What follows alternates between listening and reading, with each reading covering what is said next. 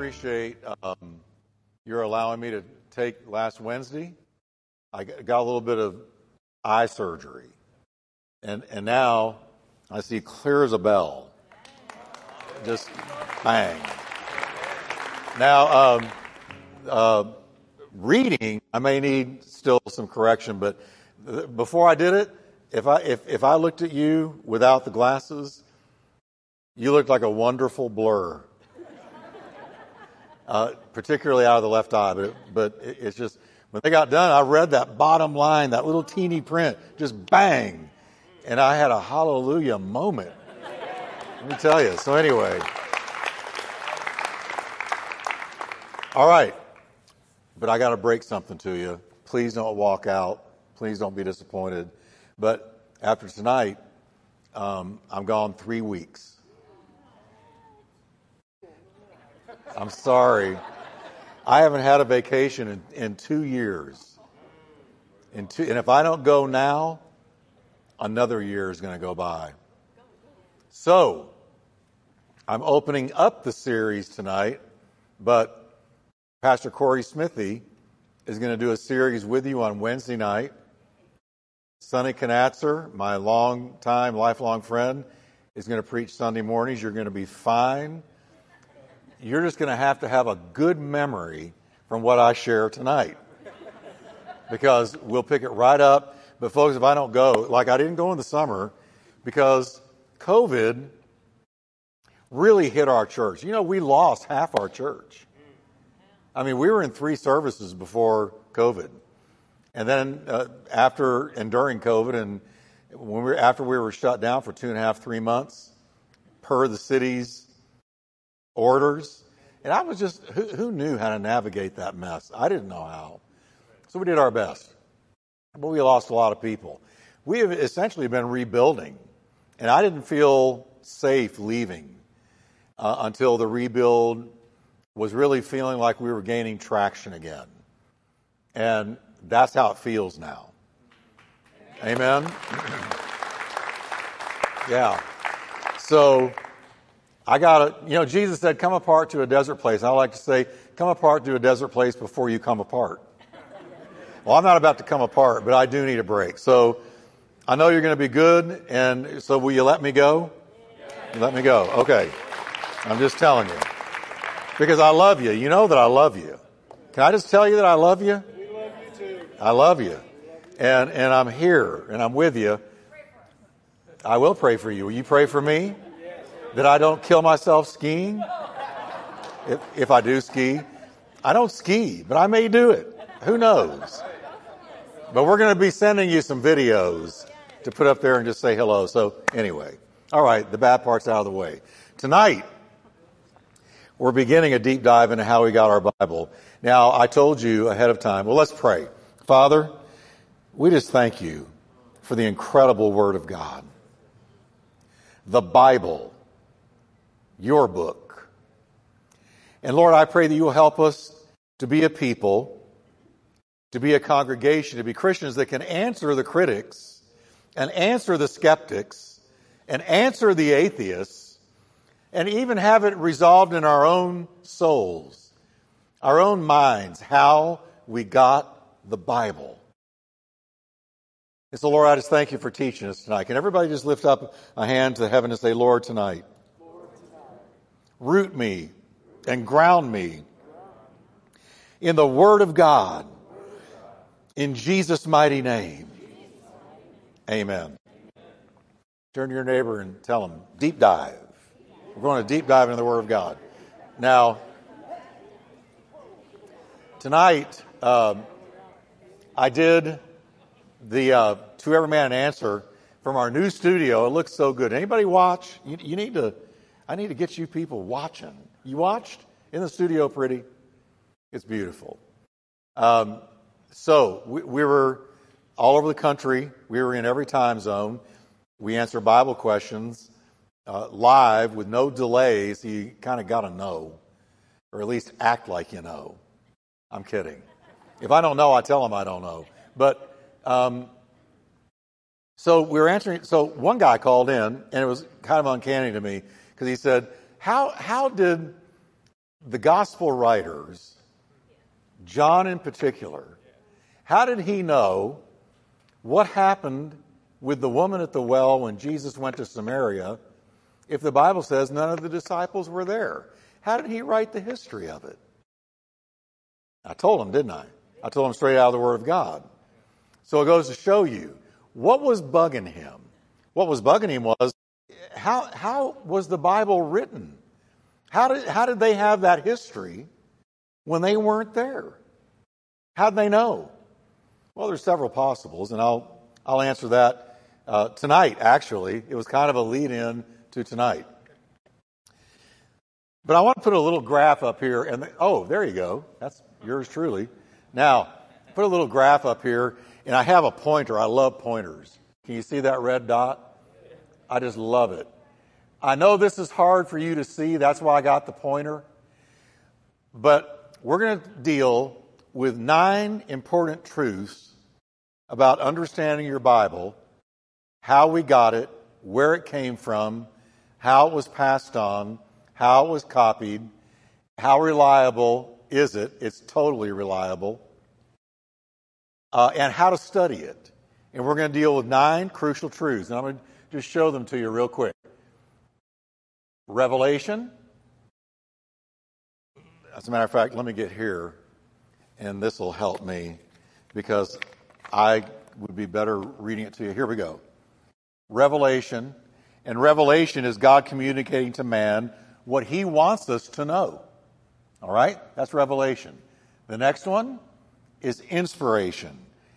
Inspiration, right there, is God superintending human writers to compose and record his revelation to mankind. The human writers Paul, Peter, James, John, Jude, Moses, so on and so forth. Then we come transmission. That's the ancient process right there. The ancient process of uh, accurately copying Hebrew and Greek scriptures for successive generations. I'm going to go into all of this one by one in this series. Canonicity very important. God guiding the early church to recognize what books are inspired. Why was the Apocrypha, for instance, rejected? Why was the book of Enoch rejected? Why were, were the letters, the epistles we have in our Bible, why were they accepted? What was the criteria? Okay, we're going to look at all that. Now, then we come to a biggie textual criticism that's the modern process of comparing existing Hebrew and Greek manuscripts to determine what is original. What's originally written, all right? Then we come to translation. That's a biggie. What translation do you use? Translation is the process of translating the Bible from the original Hebrew and Greek into a modern language. We're going to look at that, and I'm going to give you the best translations, in my humble opinion. Then we come to interpretation the process of a reader uh, uh, studying to understand what God's Word means. In other words, how do you and me interpret Scripture? How do you do it? How, how do you accurately interpret the Bible? Is, is there anything to it? Is there a science to it? Is there methods to it? Yes. And I'm going to show you how to best do that. Then illumination. Illumination is the process of the Holy Spirit helping the reader understand and apply the Bible. In other words, you're reading along, you read a verse, and kapow, it hits you between the eyes, and it just opens up to you. And what just happened there? Illumination from the Holy Spirit. And you're going to get out of the Bible what an unsaved person can never get out of the Bible. Okay? Finally, application. How do I live it? How do I live it? How do I walk it out? All right? So, now this, this series, a little bit scholastic, I understand. It's like I'm a, I'm teaching in a, a, a graduate course in understanding the Bible. But isn't that why we're here? Isn't that why we're here? We want to know the Bible. Now, tonight, I'm going to deal with the first two revelation and inspiration. And I want you to really perk up because what I'm going to share tonight is so foundational. You, you got to understand these things because I don't want anybody to be able to come to you and, and give you some fast talk that makes you doubt your Bible and put you out there disconnected from God because you're disconnected from the Word or so full of doubt that you really can't fellowship with Him like you used to. Because God and His Word are totally connected. Amen? So I want to open up with two foundational Bible verses regarding the Word of God that we're going to return to over and over again. It's 2 Timothy 3 16 and 17. Now, this is our key verses for this whole series. I'm going to go back to it over and over again. I want you to read it with me, can you? All Scripture is up. There it is. Come on, everybody. All Scripture is God breathed and is useful for teaching, rebuking, correcting, and training in righteousness, so that the servant of God may be thoroughly equipped for every good work. How many of you want to be equipped? All right. Now, verse 16 reveals where the Word of God came from, its original origin. It did not come from this planet. Isn't that what it says? It says the Bible came straight from God.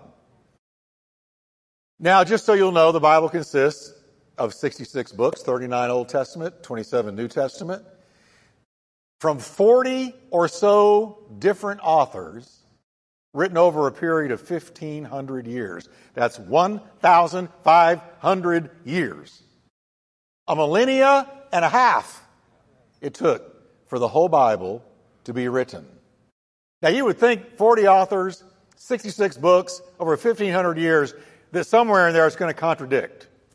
Somewhere in there is not going to agree. Because it's, it's like if you didn't know this history of the Bible, it's like a group of men got together and decided what to say and how to say it because it's, it's all put together in this beautiful unity that is non contradictory with one central message from Genesis to Revelation God's plan of salvation through Messiah, Jesus Christ. That's the summation of what the Bible is all about. Put another way, the Bible is about Jesus. The, the Word of God, Genesis to Revelation, is all about Jesus. Now, I want you to notice that Paul said all Scripture is God breathed. All in the Greek means all. Right? All Scripture. Now, when Paul wrote those words, let's remember, most of the New Testament wasn't even yet written. Okay? So what was he pointing to? He was primarily pointing to the Old Testament. He had to be, because the New Testament wasn't there. And like Paul, according to Jesus, the Old Testament is straight from God. There's a very popular pastor out there right now, I won't name him, but a humongous church in another state. And he went out to his people, and he even wrote a book on it that you need to reject, throw out, disregard the Old Testament. Totally disregard it. It's irrelevant. Any given Sunday, he's got 30,000 people in several churches, several uh, campuses that are, that are watching and, and taking part in the service. And he said, Get rid of the Old Testament. It's irrelevant. That just goes to show you that somebody with that much influence can be so wrong. So wrong. Because Jesus said, I didn't come to do away with the law, I came to fulfill the law. Right? So Jesus believed that the Old Testament was totally inspired and from God. Now, if it's good enough for Jesus, it is good enough for me. Let me give you an example. Luke 24 44. He, Jesus, said to the disciples, This is what I told you while I was still with you. Everything must be fulfilled that is written about me in the law of Moses, the prophets, and the Psalms. Well, that covers a big chunk of the Old Testament right there. And he said, everything Moses wrote, Isaiah, Jeremiah, Ezekiel, Daniel, and the minor prophets, all that they wrote, and the Psalms, David, King David, who was also a prophet, everything he wrote, like Psalms 22, they have pierced my hands and my feet, and so on and so forth. Jesus said, it's all going to be fulfilled. What was he saying? The Old Testament is the Word of God. It's not a book with words from God or a few, a few words of God or some of the words of God, But we're going to see that every word, right down to punctuation marks, is from God. Jesus used the Old Testament, for instance, to correct false doctrine, indicating that Old Testament scripture is an important source of doctrinal authority. All right? So that the Old Testament has the authority to tell you something is right or wrong, good or bad, of God or not of God, bad teaching or good. And we note that Jesus defeated Satan in the wilderness by quoting Old Testament scripture because that's all there was. But the Old Testament scripture defeated Satan. You know why? Because it's the Word of God. Okay? In his high priestly prayer in John 17, Jesus prayed, Sanctify them, the disciples, and those that come to me by the truth. Your word is truth. And there was no New Testament when he said this. So what's he talking about? Genesis to Malachi. It's truth. It's the Word of God. Amen. Jesus confirmed, we note, the Genesis creation account. He was certainly not an evolutionist. Amen. Jesus was a creationist. Matter of fact, Jesus is the one that did it. In the beginning was the Word, the Word was with God, the Word was God. Nothing that was created was created apart from Him. Everything that was made flowed through the fingertips of Jesus. He confirmed marriage, the sanctity of marriage, the teaching of marriage in the book of Genesis. He said, from the beginning, this is the way that it was and the way that it is. So you go marrying same sex people, you're transgressing the scriptures. I don't care how you phrase it or how you frame it, it can't be right.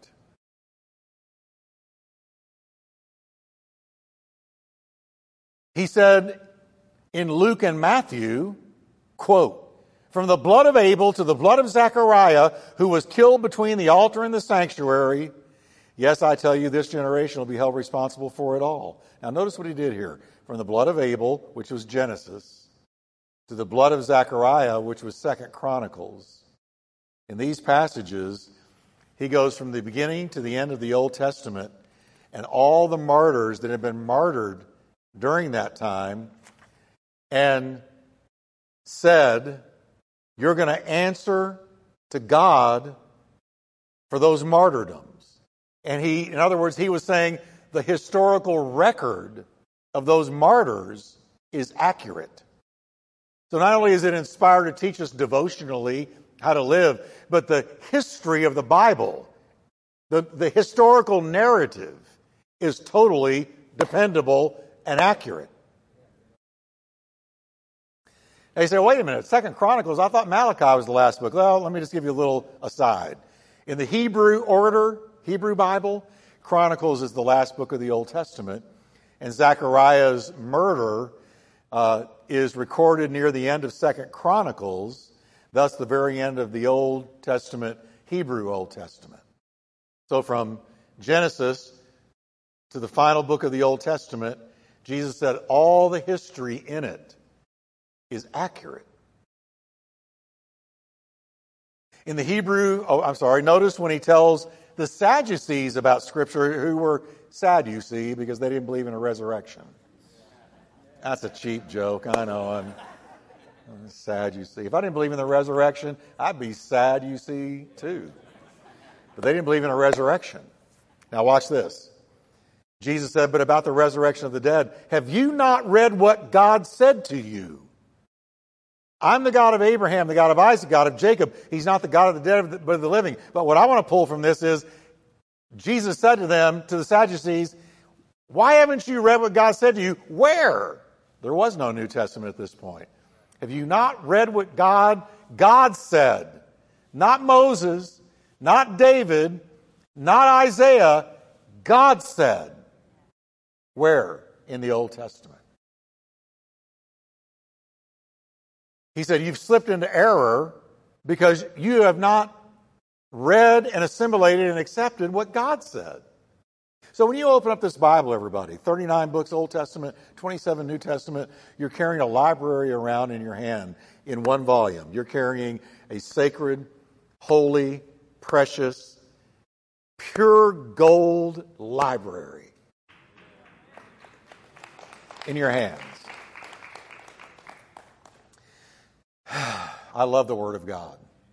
Where would we be without the Word of God? Give me this day my daily bread, not just bread to eat, but spiritual bread from your Word every day.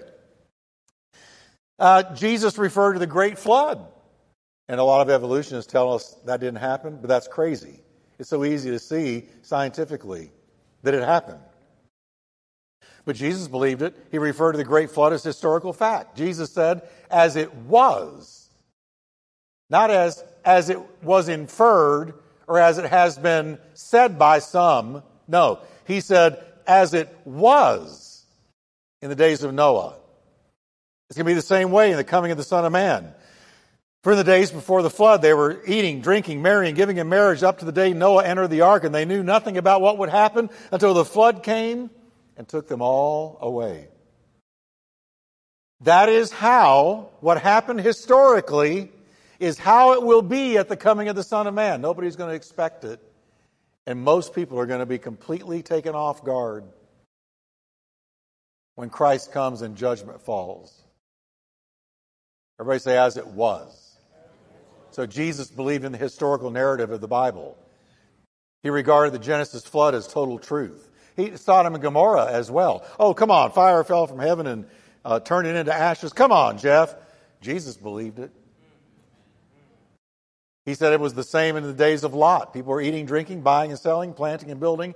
But the day Lot left Sodom, as soon as his foot stepped out of the boundaries of Sodom, fire and sulfur rained down from heaven and destroyed all of them.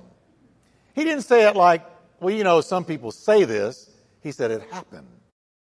Jesus believed the Old Testament historic narratives were true. You with me? Now, we also got to remember what Jesus said regarding the yet to be written New Testament. I want you to listen real carefully here. He promised.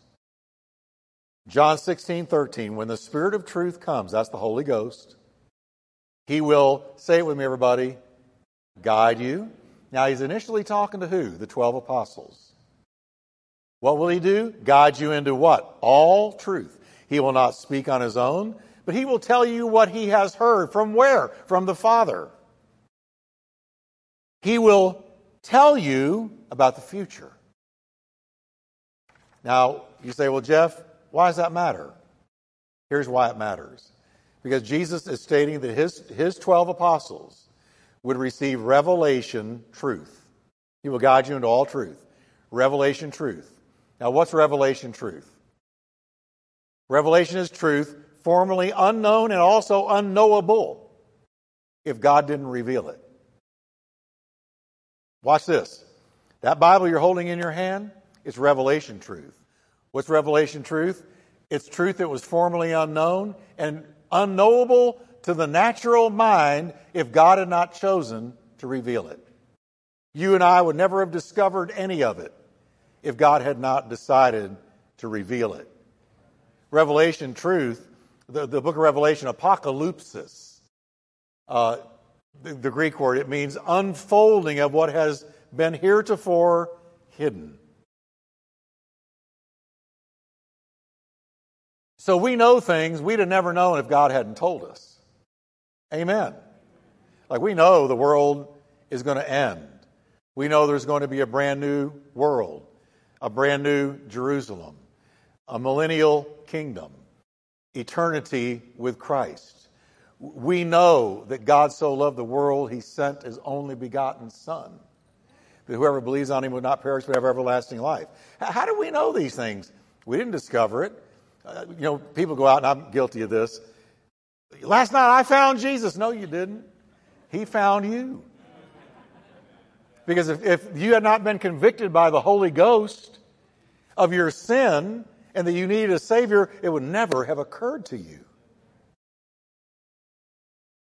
Amen? So when I open up the Word of God, I'm opening up revelation truth.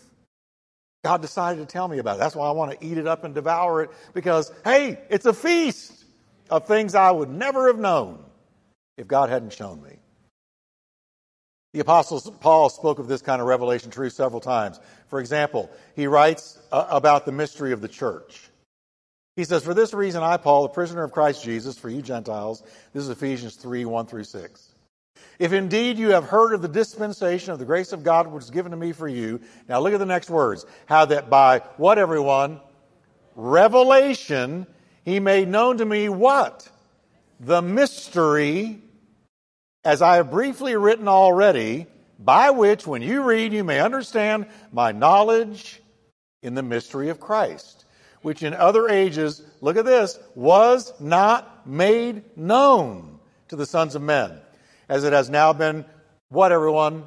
Revealed. Not discovered by men, but revealed by the Spirit to his holy apostles and prophets, that the Gentiles, here's the mystery, that the Gentiles would be included in God's plan of salvation, not just the Jews. So notice Paul said, Man, I'm the recipient of revelation knowledge. And that revelation knowledge uh, uh, uh, explained a mystery, open up to me understanding a mystery I would never have understood. Mysterion, the Greek. It, it, it means you can't know it unless God reveals it to you. Paul said, God opened my eyes, and I had revelation knowledge. Actually, what I'm sharing with you right now is revelation knowledge. Jesus also predicted the 12 disciples would be shown future events. He, the Holy Spirit, will show you things to come. Now, this was abundantly fulfilled. You read the writings of Paul, Peter, John, Jude. They all wrote down volumes of prophetic scripture, like we find in the book of Revelation. We just finished Revelation. What's that? It's 22 chapters of pure revelation revealed to John so that we would understand what's coming in the future. We'd have never known it if God hadn't revealed it. So Jesus is telling us something very important about the 12 and the things they would write. That they would prophesy. Listen, John 14, 26, the Helper, the Holy Spirit, whom the Father will send in my name. He will teach you all things. He'll bring to your remembrance all things that I said to you. So, why does that matter? Because that's how we know that what is written about Jesus in the red ink, well, the quotes of Jesus, what Jesus taught in the red ink, and what Matthew, Mark, Luke, and John reveal to us about Jesus, this is how we know it's accurate. Because Jesus, right here in John 14, 26, please catch this, he is, he is giving us how we can know that we have the accurate teachings of Jesus because he said the apostles are going to be given Holy Ghost recall. They're going to, the Holy Ghost is going to bring, what did he say? Bring to your remembrance all things I said to you. So take Matthew 5, 6, and 7, Sermon on the Mount. There's three chapters, chock full, red ink, all that Jesus said. How did Matthew remember all that? Holy Spirit.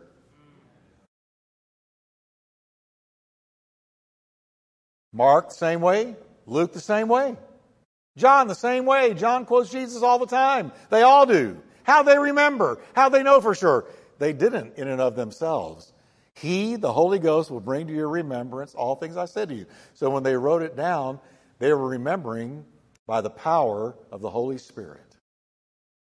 Have you ever remembered something and you know the Holy Ghost helped you do it?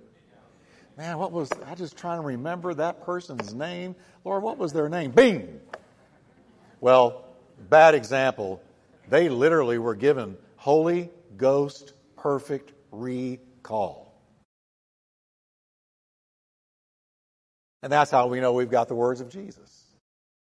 That's how we get the New Testament. He guarantees that all the teachings he brought to the 12 would be supernaturally brought back to their memory by the Holy Spirit. That's how we got the Gospels. The Gospels tell us about the conception, birth, life, death, burial, and resurrection of Jesus Christ, and they are also historical accounts of what truly happened. They also give us a treasure trove of what Jesus taught about every conceivable subject in life and living. They had supernatural recall. But they're more than historical accounts like other history books. The authors, Matthew, Mark, Luke, and John, were guided by the Holy Spirit. Listen to what Peter writes 2 Peter 1, verse 20. No prophecy recorded in Scripture was ever thought up by the prophet himself. Okay? He didn't, no prophet sat and goes, What can I say next? That'll give everybody Holy Ghost bumps. Social media is full of that. You do know that. Please tell me you know that. You know how many self proclaimed prophets and teachers, or prophets mainly, are all over social media? And you listen to some of the things they prophesy, and you say, No way that's God. No way. What are they doing? They're just thinking it up. Because, you know, they make money off of every view they get. Did you know that? It drives me crazy. I can't even, I'm trying to discipline myself to not even look anymore. Because some, it's so zany, some of it. If you knew the Bible, you never believe it. But anyway, back to the topic, Jeff. Come on. Okay? But he goes on to say, it was the Holy Spirit within these godly men who gave them true messages from God. Remember, Paul said all scripture is God breathed. That includes, here's the Bible is made up of this law, history, wisdom, poetry, the gospel, gospels, epistles, prophecy, and apocalyptic literature like Revelation. And God, the Holy Ghost, moved on holy men of old for all of it. Everybody with me? Are y'all hanging with me? Are you still with me? We got to get this now. So, first off, Jesus promised that the Holy Spirit would give to the 12 apostles divine revelation and future prophecy, and that the Spirit would also bring to their memory the things Jesus had taught them. He did, and they wrote them down in what we now know as the New Testament. Now, we also note in our key verse, 2 Timothy 3:16, that Paul used the words God breathed in describing the origin or source of God's Word. Now, your version may say inspiration. Uh, all Scripture is given by inspiration of God. Other translations say God breathed. But it's the Greek word theopneustos. Theo is from theos, which means God. Theology, the study of God, study of God. Theology. Theos is the Greek word for God. The suffix pneustos is from the Greek word pneo, which means to breathe out, to blow like the wind. Peter says, Holy men of God spoke as they were moved by the Holy Spirit. How do we get the Bible? Holy men of old spoke and wrote as they were moved by the Holy Spirit. Greek word for moved means borne along, moved, influenced by the Holy Ghost. I was saying on the radio tonight, it's not like automatic writing where you go into a trance and you're staring straight ahead and not even needing to look at what you're writing because some force has your hand and you're writing and it's weird. No. Here's the deal they were carried along by an influence from above, like a sailboat. A sailboat, the breeze hits that sail and the boat is borne along. When the breeze stops, the boat is no longer moved. When the breeze blows, the boat is moved. That's the way they received the revelation of Scripture. The Spirit of God breathed and they were moved and they wrote, inspired. He quit breathing, uh, quit moving them, and they were no longer moved and didn't write anymore. That's how we got it. It was gentle, but firm. The message is that the sacred scriptures are of divine origin. Each part of speech, including every inflected word form, right down to punctuation, is God breathed and written under divine inspiration. Are you with me? We're coming to the close, but I want to know you're hanging with me. You with me? You say, You really believe that? Absolutely, I believe that. Of course, I believe that. Amen? Um, Jesus said, I'll give you an example. Assuredly, I say to you, till heaven and earth pass away, one jot or one tittle will by no means pass from the law till how much is fulfilled? All of it. Now, Jesus, jot and tittle are punctuation marks. A jot was an iota. Iota is the ninth letter in the Greek alphabet. It, you really say it iota. Iota. And, and it represents a very small quantity. Uh, we say, there wasn't one iota of truth to that. Right? So we've borrowed the ninth letter of the Greek alphabet to use it in English that way. Uh, there wasn't one iota of proof. All right? Not even a little bit. A tittle was a tiny accent mark, a little small dot, a stroke, or a mark. Uh, and we get the word scintilla from it. We get scintilla. We might say there wasn't one scintilla of proof. There wasn't one scintilla of evidence that they committed the murder. All right? Here's what Jesus is saying the tiniest punctuation mark God breathed.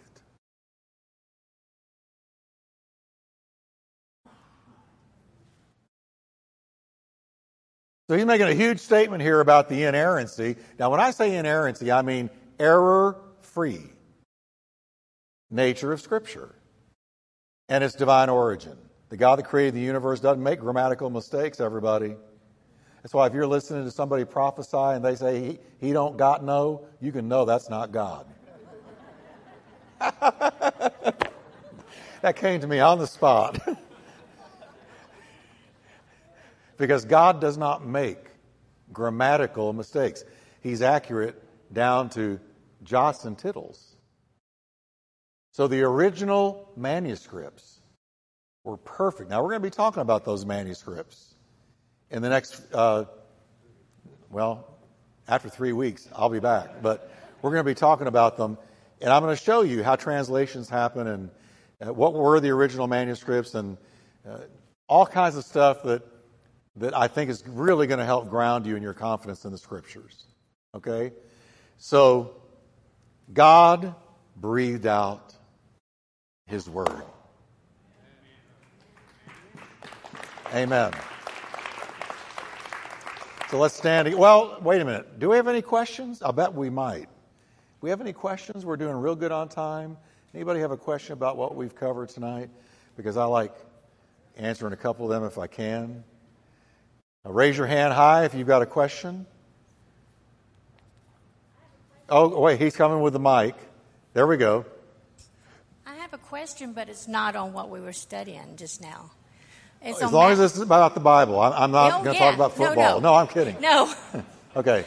Was it Matthew 16, 24? Pick up your cross and follow me? Yes. The cross always confused me. What am I supposed to be picking up? Okay. That's a great question, and that's so misunderstood because somebody will be sick, have some affliction, some disease, and they'll go, This is just the cross God's given me to bear. Okay. Now, I want to be careful here.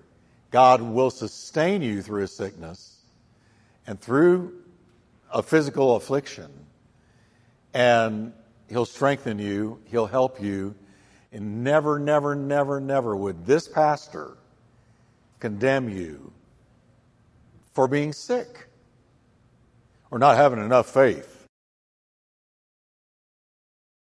In my humble opinion, that's just baloney. Because look, you got enough faith to get saved, and that's the greatest miracle of all. Right? Now, does God heal? Absolutely. But can we be honest? Does He every time? No. So, how do you handle that? Well, that's not the cross he's talking about in Matthew 16. The cross he's talking about is God's will over your will. That's it. So, because, for instance, in the Garden of Gethsemane, Jesus was struggling, sweating, as it were, great drops of blood. Literally, his corpuscles were bursting from the stress of what he knew as God he was about to go through. And what did he say? If there's any way, any other way I can accomplish their salvation, please, Lord. Nevertheless, not my will, but thine be done. Now that's, there's no better picture of the cross than that. So how many times in any given day are you and I as Christians faced with my will over his will? Oh, all the time. And how many times do we have to say, well, pick it up, pick up that cross? Because Jesus said if you don't pick it up, you can't follow him. Why? Because your will is going to be in constant competition with him, and you're going to be doing your will and not his. So you can't follow him. You won't do it. So, as if you want to be fruit bearing as a Christian, then you and I, we need to pick up that cross every single time somebody offends you, hurts you, angers you, and everything in you wants to get vengeance. But then here comes the word sneaking up on you forgive. Even as God, through Christ, has forgiven you. But I don't want to forgive, but forgive. Because that's His will. So you pick up the cross. I forgive them. Because not my will, but thine be done. And that's the essence of the cross. It's His will over yours a hundred times a day in big and small things. Okay? That help? All right. Is there anyone else? Um, I have a question about the red print. Uh, Yeah. Which translation was? Well, you're, you you see red letter Bibles. There's all there are many translations. You'll find the red letter King James, New King James. Uh, I don't know all the ones that have have done it because they haven't all done it for sure. But um, I remember when I was first saved, I loved that red letter because I wanted the words that Jesus had spoken. Paraphrase is good news for modern man. As a paraphrase. And I'm going to tell you the difference between translations and paraphrases in this series as well. But Good News for Modern Man was red letter. And I loved it because I, I saw the words of Christ. But that's just the, the editor's decision. Um, and the scholars that are involved in the translation, it's their decision whether to make the words of Christ in red or not. Okay? All right. Okay. Um, thank you for the word today. It's really inspiring. I appreciate the Oh, okay. the word today. is really Thank good. Um, so I'm on uh, Judges now, and uh, I, am reading about how uh, the generation uh, after uh, Joshua that they kept falling, right? At, you know, the Lord will bring up judges to, to bring them back to, to His glory and, and, and whatnot, but I, I can't get it out of my mind of like why they kept falling. They kept falling because they weren't born again. Here's the thing the old Mosaic covenant, and we're no longer under it. You know that. Like, in today Yom Kippur? In, the, in it today? Oh, that's great to remember it. But I got to tell you, as a Christian, Yom Kippur, the, the Day of Atonement, only pointed to the big atonement, which was Christ. And so I think it's neat, you know, it's, it's informative to know the Mosaic festivals and laws and, and all of that. But um, I, I don't put much of my attention into it when they happen. You know, got people on TV, oh, you know, it's, it's uh, Day of Atonement or it's the year of Jubilee, so if you send in $100 because it's the year of Jubilee, you're going to get 10 times more than you normally would have, but because it's the year of Jubilee. They're, they're scamming you. Pastor Jeff, that's strong. Oh, it's true.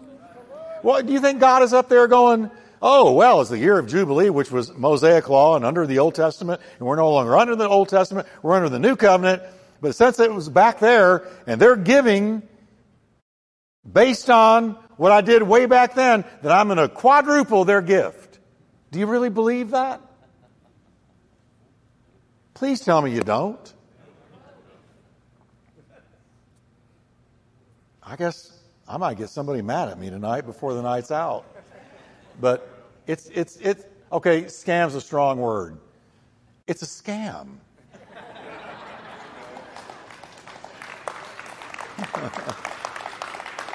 uh, now, does God bless your giving? You better know it. But, but when people use devices like that, it's manipulative. I'm sorry. If you can show me otherwise in the Word of God, I'll repent to you. I will. But you're not going to find it. It's not there. Okay. All right. The older I get, the more gnarly I get with some of these things. I, you get to the place where you just, you know, I've pastored so long, I don't, I'm just going to say it. Right? Okay. Well, did I get the question or did I chase a rabbit? Oh, yeah, yeah. I did chase a rabbit. Here's the deal. Um, the reason they kept falling is they didn't have a new nature. They didn't have Christ to strengthen them.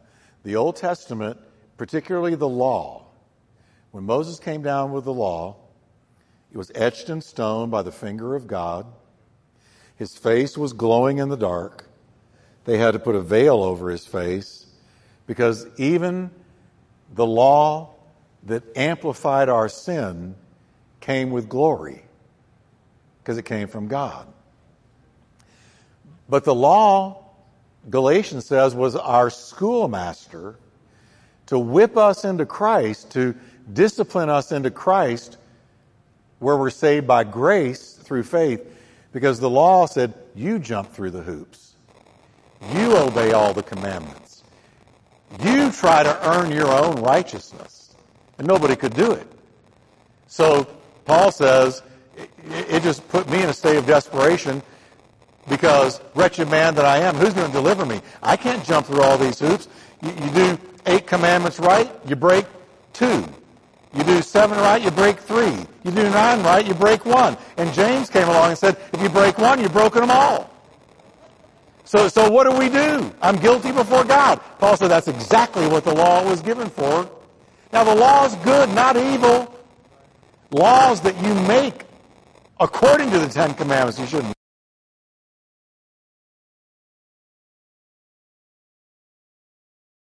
Own righteousness by obeying the law? No. So, so what the book of Judges reveals is they kept spiraling down because they did not have the Holy Ghost in them. They did not have the new nature. They did not have the strength of Christ where, where Paul said in Romans 8, If I by the Spirit do put to death the wrong deeds of my body, I will live. So, how do we get victory over the flesh? By the power of the Spirit living in us. But they didn't have that. So they just kept on keeping on. They had pathological idolatry because they didn't have the born again nature. That help? Okay, one more? Is there one more? One more. Ah. Hi, how are you? Okay. Okay, so my son is taking this humanities course at school. He's taking what? A humanities oh, course. Oh, humanities. Okay. And one of the questions that he came to me was when Jesus said, when the apostles were astonished at the signs and miracles, Jesus promised that and said that we would do greater things and greater miracles. Mm-hmm. Why don't we see that today? Okay. Everybody heard that, right? That's a great last question. Um, Jesus said, Greater things than these shall you do, because I go to my Father. Now, let me ask you a question. Can we do anything greater than raising the dead? What? Okay, but I mean, miracle, okay, lead people to Christ, greater things, right. But can we, can we equal or excel calling somebody like Lazarus out of a grave? So is it possible that Jesus was not saying greater things as in a greater miracle? Because there's, there's nothing, as Joe said, leading somebody to Christ where they're born again, that's greater. But as far as miracles like blind eyes opening, deaf ears opening, somebody being raised from the dead, demons coming out of somebody, how can you, how can you best that? So I believe he was talking about breadth of outreach. You got to remember, Jesus was limited to a very tiny part of the world, his entire ministry. So could it be he was talking about numeric or quantitatively and not qualitatively? Uh, because how can you best raising somebody from the dead when they've been dead four days? You can't. But Jesus said, You're going to go to the ends of the earth with my gospel. You're going to reach millions of people tonight on the radio. I talked to more people than Christ did in his lifetime. So, is it possible he was talking about quantitative and not qualitative? I believe he was. Uh, and Joe has a good point. Uh, leading somebody to Christ is the greatest miracle of all. But that's the only way. That's the only way. So, so people that go, go on and on and say, uh, you know, he's called us to do greater things. I want to say to them, okay, well then what's in your mind? What's greater? Well, I don't know. He just said greater things. Well, what? You can't do anything greater. Lazarus, come out. He's wrapped in grave clothes. As his own sister said, he stinketh. Decay has set in. Rigor mortis has set in and he came out of the grave? You can best that? No. He had to be talking about quantitative. All right, let's stand together.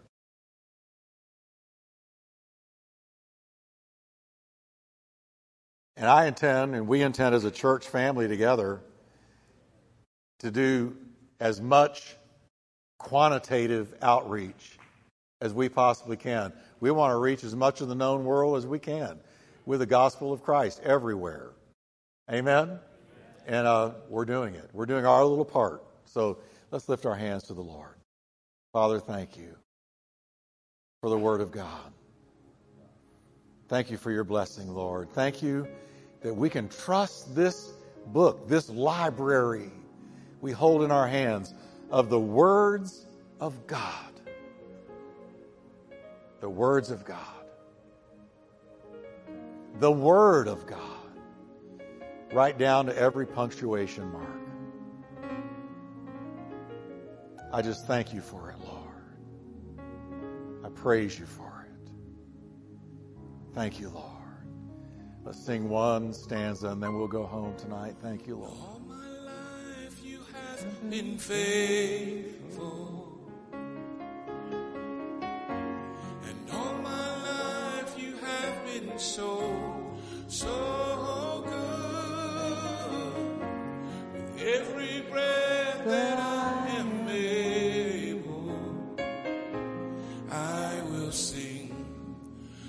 the goodness of God.